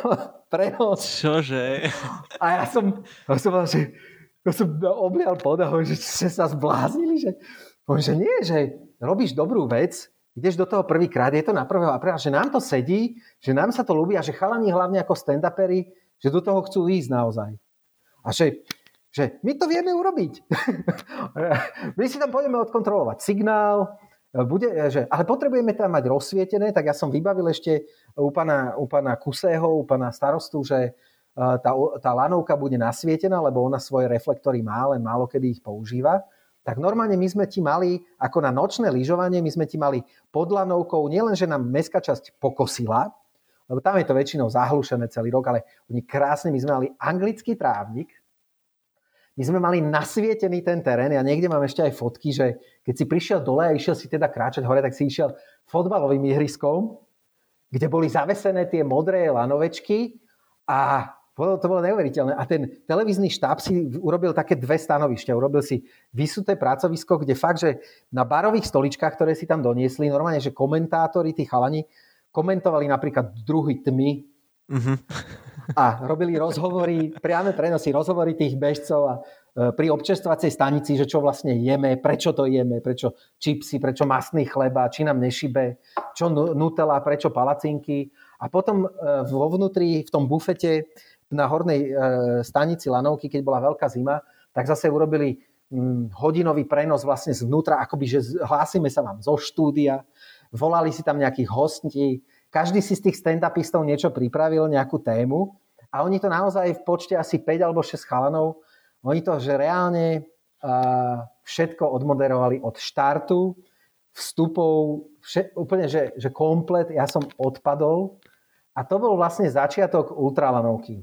A musím povedať, že sú tam také dve veci, že na začiatku sme sa bavili o tom, že spraví sa zbierka, vyťahnú sa tie tie vytiahnuté dvere z pántov a odovzdá sa to tej pani riaditeľke, tak my sme nielen, že zbierali e, e, peniaze, ale ja, ja teraz skutočne neviem, lebo sa mi to všetko už teraz zlieva za tie roky, ale no minimálne sme tých 100 krát 50, tých 5 tisíc eur sme mali ešte pred štartom, lebo všetci zaplatili to štartovné. Nakoniec to tá komunita pochopila. Samozrejme veľa peňazí, že tisíce boli vyzbierané z tých 5, 5 kôl e, dobrovoľných, plus ešte ľudia na tých lanovkách, lebo my sme mali ľudí z plamienka na tých staniciach, ktorí odovzdávali na tú jazdu nejaký leták o plamienku, ľudia sa s tým zoznámili a mohli aj dole, keď vystúpili, mohli ešte prispieť. Takže sa nám efektívne darilo zbierať vlastne peniaze, zoznamovať ľudí s tou témou. Bola tam televízia, prizvali sme hrozne veľa ľudí, prišlo strašne veľa ľudí. Aj sme tam mali niekde, bol o tom údaj, že aký počet bratislavčanov vlastne sa na tom zúčastnil a malo to naozaj že veľký úspech. No len zase, malo to taký úspech, že na, na druhý rok to rástlo, rástlo, rástlo a tým, že ja som to načasoval na toho 1. apríla hlavne preto, že vtedy vrcholí sezóna kampaní na 2%. A čo si budeme hovoriť, zase sme späť v marketingu, akákoľvek nezisková organizácia alebo občianske združenie, ktoré žije z 2%, je tu zrazu nejaký pretlak v nejakom čase, kedy ty hľadáš nejaký normálne, že reklamný koncept, ktorý e, nad ostatné vy, ako vy, vyčnieva. Ja som to preto načasoval na ten apríl, aby vlastne aj tam mediálny výtlak, ktorý sme tam zrazu mali, aj nechtiac, ale, ale zrazu tam bol. A, a predpokladalo sa, že teda minimálne spravodajstvo, keď už nie priamy prenos, tak spravodajské televízie mali o to záujem aj v budúcich rokoch tak nám sa podarilo okrem zbierania nejakej jednej čiastky za ten jeden deň a hlavne upútať pozornosť na plamienok, na jeho činnosť a získať ten mediálny priestor bola možno na konci dňa ešte väčšia devíza pre, pre tú organizáciu, ktorú sme chceli podporiť. Čiže ten bláznivý nápad mal svoj racionálny zmysel, ktorý ale sa dostavil až neskôr, keď nepredvídano zase sa ľudia nejakým spôsobom realizovali. A preto ja hovorím, že tak ako Štefánik Trail, tak ako Ultranovka je vlastne vždy len priestor, ktorý my akoby poskytneme a prichádzajú do ňoho nejakí ľudia, ktorí zrealizujú nejaký svoj nápad a je to zrazu tým pádom nie rigidne stanovené nejaké podujatie, ale je to proste napriek rastúcej veľkosti ešte stále vieme tvrdiť, že to, tá komunita je na vine, že to takto vyzerá, ako to vyzerá a že to má takúto emóciu, akú, akúto emóciu má. Samozrejme je dôležité, že ten človek si to uvedomuje. Hej? Že, že podľa mňa to najväčšie umenie je, že rozpoznať tú príležitosť a robiť ju potom neskôr realizovať veci cieľene a, a, a vytvoriť tú príležitosť, vytvoriť to prostredie, vy, naviesť tých ľudí v takom tom dobrom zmysle slova na tú atmosféru a na to, čo vlastne chceš, aby tam vzniklo. Tá, tá dobrá duša toho, toho podujatia. A to sa darí. S takými ľuďmi sa to darí. Hej. Čiže ten prvý ročník bol fakt taký veľkolepý, aj keď si to neplánoval takto. Kokso, ale, to bolo hrozné. Ale po pár rokoch si s tým si od toho upustil. Ano, ja, som, ja som ešte akoby pod svojím menom odtiahol druhý ročník a tam už som videl, a teraz vrátim sa k tomu načasovaniu, zase to bol nejaký aprílový ročník, ale ja som mal problém, že ja som mal v júni, a respektíve na konci maja alebo v polovičke júna som mal Štefánik Trail. A ten paralelne rástol svojou náročnosťou. A ja som tam mal zrazu strašne blízko dve veľmi náročné podujatia na organizáciu, aj komunikáciu, aj ten marketing. Obidve si vyžadovali obrovskú sumu práce a hlavne času. A zase som chcel behať, mám rodinu a všetko ostatné. Zatiaľ sa mi to darí nejakým spôsobom žonglovať a držať. Nič z toho sa mi nerozpadlo. A tým pádom ja som hľadal ľudí, ktorí, ktorým sa strašne páčilo to podujatie, ktorí sa ho tam vlastne hneď vidíš, že ktorí ľudia to berú akoby za svoje dieťa, takisto. Ja som teda oslovil Petra Jurička a Alexandru a, a som ich požiadal, že či by, lebo mali tiež ambíciu začať uh, behy uh, akoby s, s kratšími trasami, teda menej logisticky náročné aj na prípravu, mali tú ambíciu organizovať preteky, tak som im povedal, že, že tú ultranánovku, že ja v tom treťom ročníku že si to rozdelíme pol na pol, že veľa vecí im ukážem, ako robím, ako jednám s tými ľuďmi predstaviť vlastne tých partnerov toho podujatia, zoznámiť. Do veľkej miery to už ťahali oni, nábor dobrovoľníkov už robili oni a vlastne ten štvrtý ročník už začali robiť samostatne a dnes, dnes je to ich podujatie, hej, že ja som otec toho, ale jediné, čo už tam je Štefani Krelovské, je logo na tom plagáte každý rok, ale v zásade je to už ich celé. Mm-hmm. A je to akože tiež úspešný projekt, lebo čo som pozeral, tak e, sa tam, sa tam zbierajú proste obrovské peniaze. Ja si myslím, že veľmi, hej. Že ja, ja myslím, že za, e, tie naše podujatia, čo boli aspoň tie prvé tri roky, myslím, že najväčšia zbierka bola okolo 11 tisíc. Neviem už teraz v ktorom ročníku. Tam to dosť veľmi záleží častokrát aj od počasia. Ja som rád, že napríklad Peter dosiahol to, čo, je, čo mne sa nepodarilo, lebo som sa potreboval pri založení toho podujatia sústrediť na, na, na iné veci. A, tak Petrovi sa vlastne podarilo s, s tým svojim konceptom, s tou zmluvou a vlastne s tým, že on zo svojej komunity zase bežcov nazbieral ľudí, ktorí veľmi proaktívne dokázali nielen, že do, doniesť svojich 100 eur, ale naopak povedať, ľudia, dajte mi peniaze, sponzorujte moje kolá, alebo dajte mi peniaze, ktoré ja prinesiem. A oni sú vlastne takými ďalšími agentami a robia úžasnú robotu a oni podľa môjho názoru, ja to nesledujem úplne tak blízko, ale myslím si, že tie peniaze, ktoré, ak sa bavíme o peniazoch, nebavíme sa o tom mediálnom priestore, ten bol zase spätne, keďže to bolo niečo, čo som robil v minulosti a mal som nejaký ten networking, tak, tak ja som dokázal e, tomu plamienku priniesť hlavne tú poznateľnosť toho konceptu a toho podujatia. Ale Petrovi sa darí to, čo mne, na čo mne nezostávalo veľa času, je, že zháňať reálne, že, že veľké peniaze a nie cez veľké firmy, ale naopak cez malých eh, jednotlivcov, ktorí majú obrovskú snahu, ktorí vedia tú svoju zase bublinu presvedčiť, vysvetliť, na čo to je. A vlastne to je najdôležitejšie podľa mňa, lebo vlastne veľa ľuďom o tom plamienku a o tom, čo plamienok robí, hovoria, než tí v tom najlepšom zmysle slova zatrasú to peňaženko a dajú tie peniaze. Pre mňa to bolo technicky neúnosné. Kapacitne som to nedával, musel som sa toho, toho vzdať. Buď by to zaniklo, lebo ja už som a boli sme dohodnutí aj, aj s, s ľuďmi z Plamienka, že vlastne budem, už vedeli pri druhom ročníku, že budem na tretí ročník hľadať partnera a buď sa to podarí, alebo to nebude. Čiže ty máš vlastne ten problém, že čo vymyslíš, tak to je veľmi úspešné a musíš z toho odísť.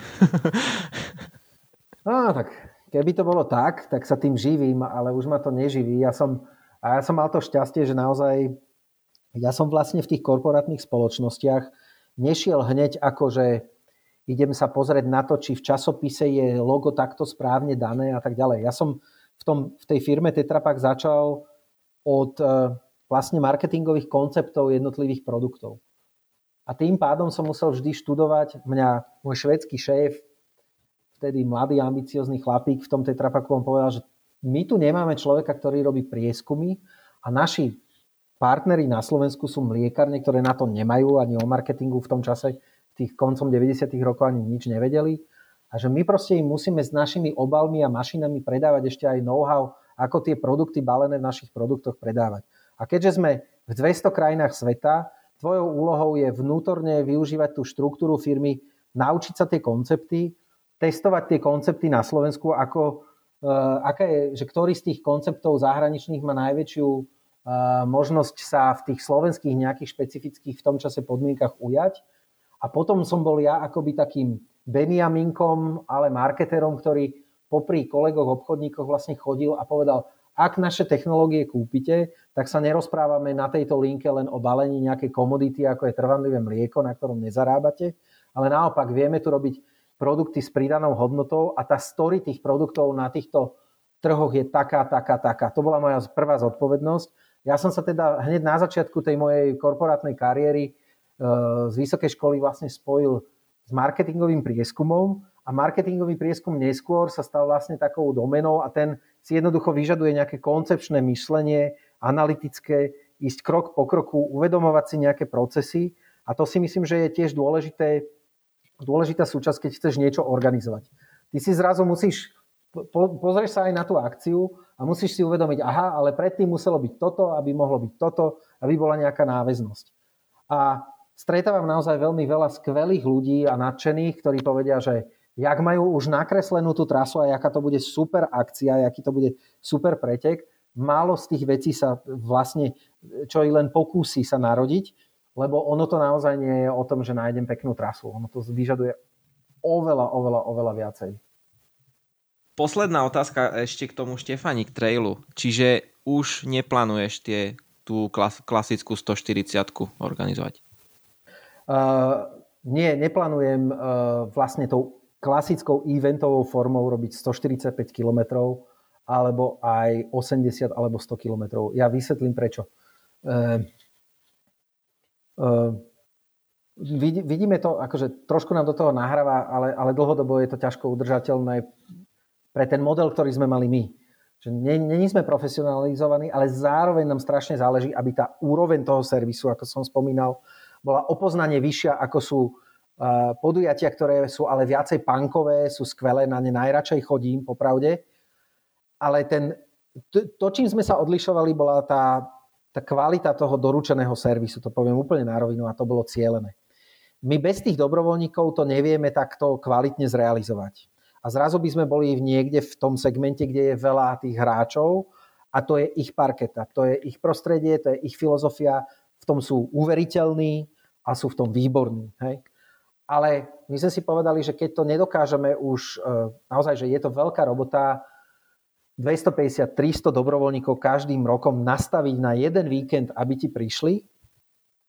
Zistili sme pri covide, ako na potvoru cez zaťaté zuby sme si povedali, že to dáme a dva týždne predtým sa verejnosť zoznámila s niečím, čo sa volalo úplne na novo vtedy OTP. No a samozrejme nie len medzi bežcami, ale hlavne medzi dobrovoľníkmi sme mali veľa ľudí, ktorí s nami 8 rokov spolupracovali, vynikajúci vzťahy všetko a povedali, podľa mňa oprávnene, mnohí okolo 15% až 20%, keď ti dva týždne pred takýmto eventom povie, Maťo, bohužiaľ nemôžeš so mnou rátať, lebo ja sa nedám ani testovať, ja mám inú filozofiu, ja rád prídem na budúce, ale tento rok to proste nedám. Tak my sme, my sme zažili naozaj taký ten šok z, to, z toho, z tej práce s dobrovoľníkmi a veľmi nám to otvorilo oči, že, že ďalej sa už ani nedá ísť, že toto je naše. Ja hovorím, niekto to možno dá, nech sa páči. Držím palce, budem prvý dobrovoľník, ale, ale vzhľadom na tú našu históriu a tú motiváciu sme si povedali, že túto to jednoducho končí a ideme sa sústrediť na, dúfam, že Štefánik Trail kvalitu a vo viacerých pre nás úplne nových formátoch. Jeden sme si odtestovali tento posledný ročník, kedy sme si otestovali trasu zo Sološnice do Rače a v maji 28.5. bude najdlhšou trasou predsa len ultra, ale také, že maličké ultra, snať asi najkračšie na Slovensku a bude to 44 km ultra trailu. To bude najdlhšia trasa a potom tam budú nejaké kratšie trasy ešte v ten daný deň a skúsime, uvidíme, čo to urobí Skúsime sa otvoriť do trekkingu na 21 km a takisto po tej istej trase chceme, aby išli aj Nordic Walkery, pokiaľ oni majú záujem. Tá zmena oproti minulým rokom jednoducho je, že my potrebujeme zredukovať e, počet dobrovoľníkov. E, samotné, e, poviem tak, že to, to verbovanie, to získavanie dobrovoľníkov je ohromná práca, ktorú robilo už veľa ľudí a je to veľmi náročné. Oni radi chodia, ale nastaviť také obrovské množstvo ľudí na jeden termín v covidových alebo teraz nebodaj takých ako tých utečenecko-vojnových časoch, to je strašne náročné. No a, a my by sme radi zredukovali počet, e, e, počet e, dobrovoľníkov a takisto by sme radi e, skrátili trvanie e, podujatia samotné. Lebo pre nás e, ten ultrabeh s tou veškerou obsluhou a s tými vychýrenými, prehýbajúcimi sa stolami pod eh, teda na občerstvovačkách, tak ono to znamená 3 dní zavážania potravín a technických vecí na jednotlivé miesta po celej trase. A znamená to v deň pretekov, že my máme niektorých ľudí naozaj, že vyše 30 hodín v teréne. Ako som spomenul, my máme 3 smeny v Bratislave, v tom dobežisku, takže my tým, že budeme robiť kratšie trasy, tak pre nás e, je jedno podujatie približne 12 hodín a druhé podujatie na jeseň, tie štafety sú pre nás rádovo nejakých 19-20 hodín oproti 35. Okay. Tam je oveľa jednoduchšie jednoducho potom tých dobrovoľníkov aj zohnať. Je to, je to toto je si myslím, že taký základ a, a ja už som starý, však mám 45 rokov, ja už som teda v tejto branži, keď to tak poviem, že na slovenské pomery dokázal dosť.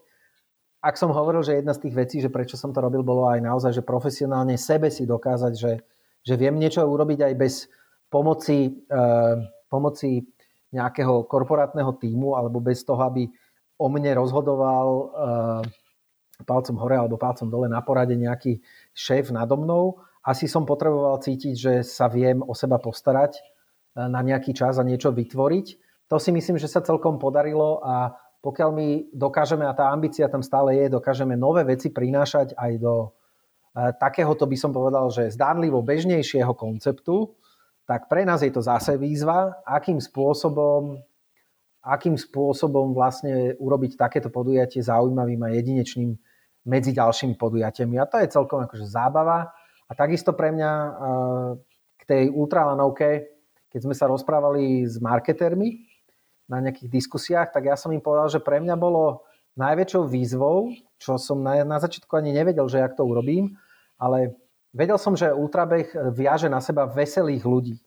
Ľudí, ktorí sa radi bavia, žartujú, Pravda. vtipkujú, navzájom sa podpichujú a tak ďalej a hrozne sa vedia smiať a baviť a robiť si strašnú prču zo seba v deň D a, a, a dať to dohromady aj s tými dobrovoľníkmi, ktorí sú ešte, dávajú ešte väčšie kameňaky. A pre mňa bola výzva, že mm, zobrať, š, zobrať e, plamienok ako koncept, kde v porovnaní s inými aktivitami iných neziskových organizácií, ktoré častokrát tá emócia marketingovo povedané je, že ty dáš peniaze alebo nejaký dar na niečo, čo, čo má nejaký prísľub zlepšenia kvality života alebo vyriešenia nejakého problému.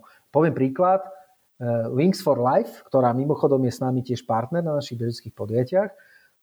Wings for Life vlastne hovorí, poď, poď behať, zaplať štartovné a my investujeme peniaz, tvoje peniaze do, do, do, do výskumu a riešenia problémov s, s porušenou miechou alebo chrbticou a jedného dňa ten, ten dream, tá, tá emocia, to, do čoho ty investuješ tú emóciu, aj tie svoje peniaze za štartovné, tak ty do toho prísľubu tej jasnej a lepšej budúcnosti do toho investuješ. To je ten emocionálny húk.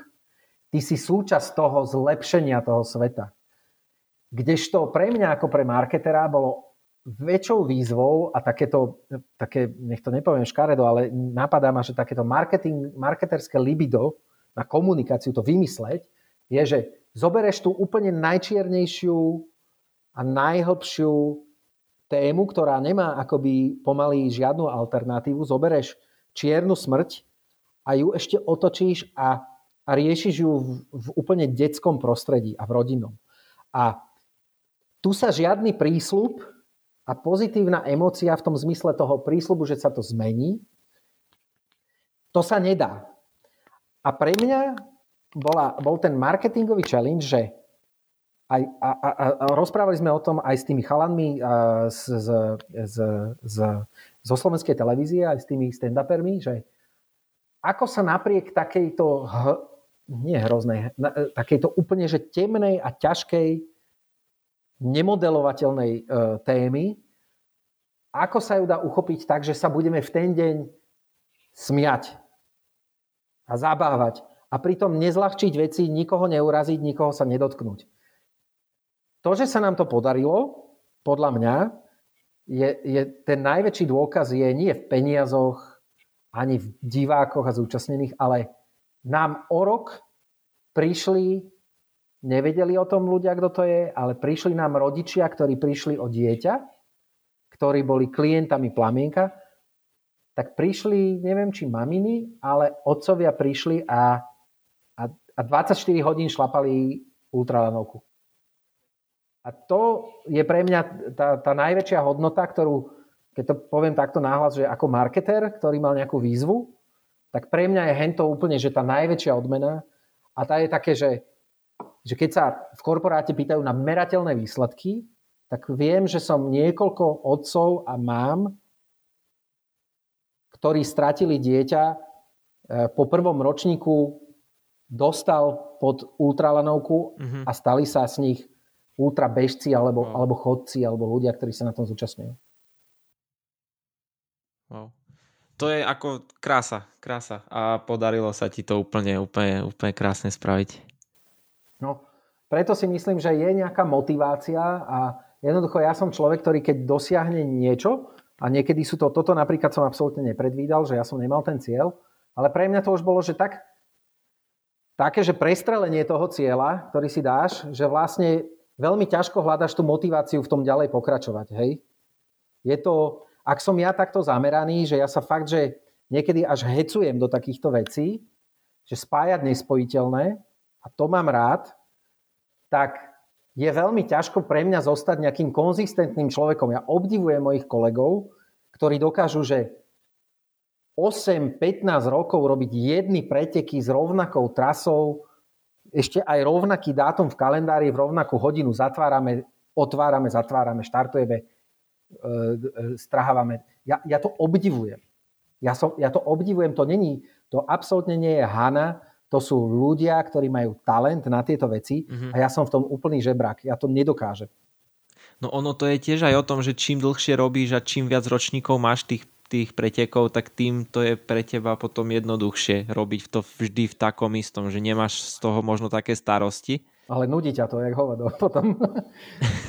a, a, a, a, akože fakt, akože ja som, ja, som, ja som naozaj, aj dneska sme sa o tom rozprávali s tými inými partnermi, kde mám zajtra tú prezentáciu, že, že vlastne ono to v nejakom momente začalo mi viacej, ten Štefánik, ktorý v tom modeli ako bol, tak on bol stále úspešnejší.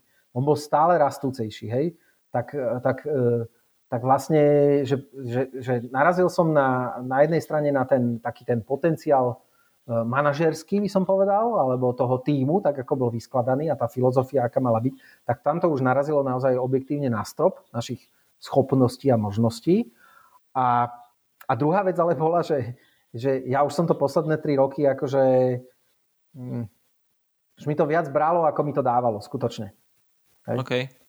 A, a v tom momente mňa ja som vedel, že mám nejakú zodpovednosť, že to ľudí baví a že to je super, ale pre mňa vnútorne sa znovu motivovať a ísť do toho znovu.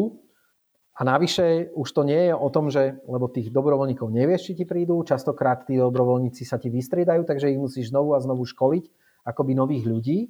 Samozrejme je tam nejaký core team, ktorý ťa z 80, 70, 80% podrží rok po roku a tým pádom oni vedia doškolovať tých ľudí na tých jednotlivých stanovišťach a miestach a v tých jednotlivých rolách. Ale, ale je to e, ako pre mňa, ktorý je takýmto iným spôsobom nastavený a spomen si na to, čo som ti hovoril o tom, o tom brand managemente pivnej značky, tak pre mňa, keby sa tie veci mali opakovať, tak ja zomriem. Fakt, že zomriem úplne, že konec. Vypnutý som, zlý som, neviem sa, neviem sa, e, proste nedokážem to, hej, bez ohľadu na to, ako rád mám tých ľudí, tak som zrazu taký divný chalan, s ktorým sa pomaly ne, ne, neoplatí ani rozprávať poriadne. Hej? Lebo ja, bohužiaľ, je to, vo, vo veľa veciach je to obrovská nevýhoda. Mňa vždy drží nejaká tá vlna toho nadšenia pre nejaké nové veci, tak to je niečo, čo mňa reálne motivuje a mobilizuje. A nechceš padnúť do tej takej rutiny, čo je úplne, úplne rozumné a logické ja ani neviem do toho spadnúť, však to je blbé. Keby som do toho spadol, tak idem, tak idem stále rovnako, ale ja akože vypadnem normálne, že mňa to, mňa to akože vyhodí a ja som schopný akože vyhlásiť Štefanik Trail a neprísť tam. Nechá to všetko akože tak. Okay. Až, ta, až tak je to zlé so mnou v tomto smere, čiže ja som v hodine 12. vlastne si povedal, že fakt treba, uh, treba, treba pomerne radikálne zmeniť ten koncept.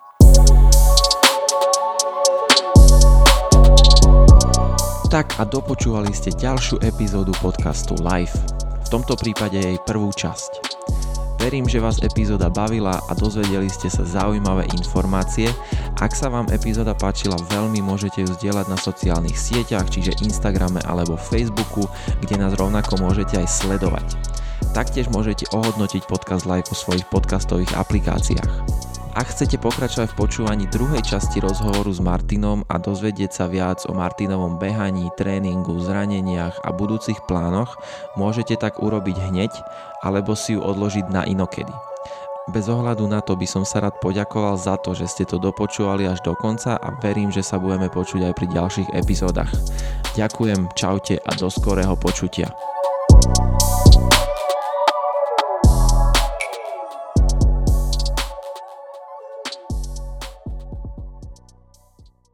Link na druhú časť nájdete v popise epizódy.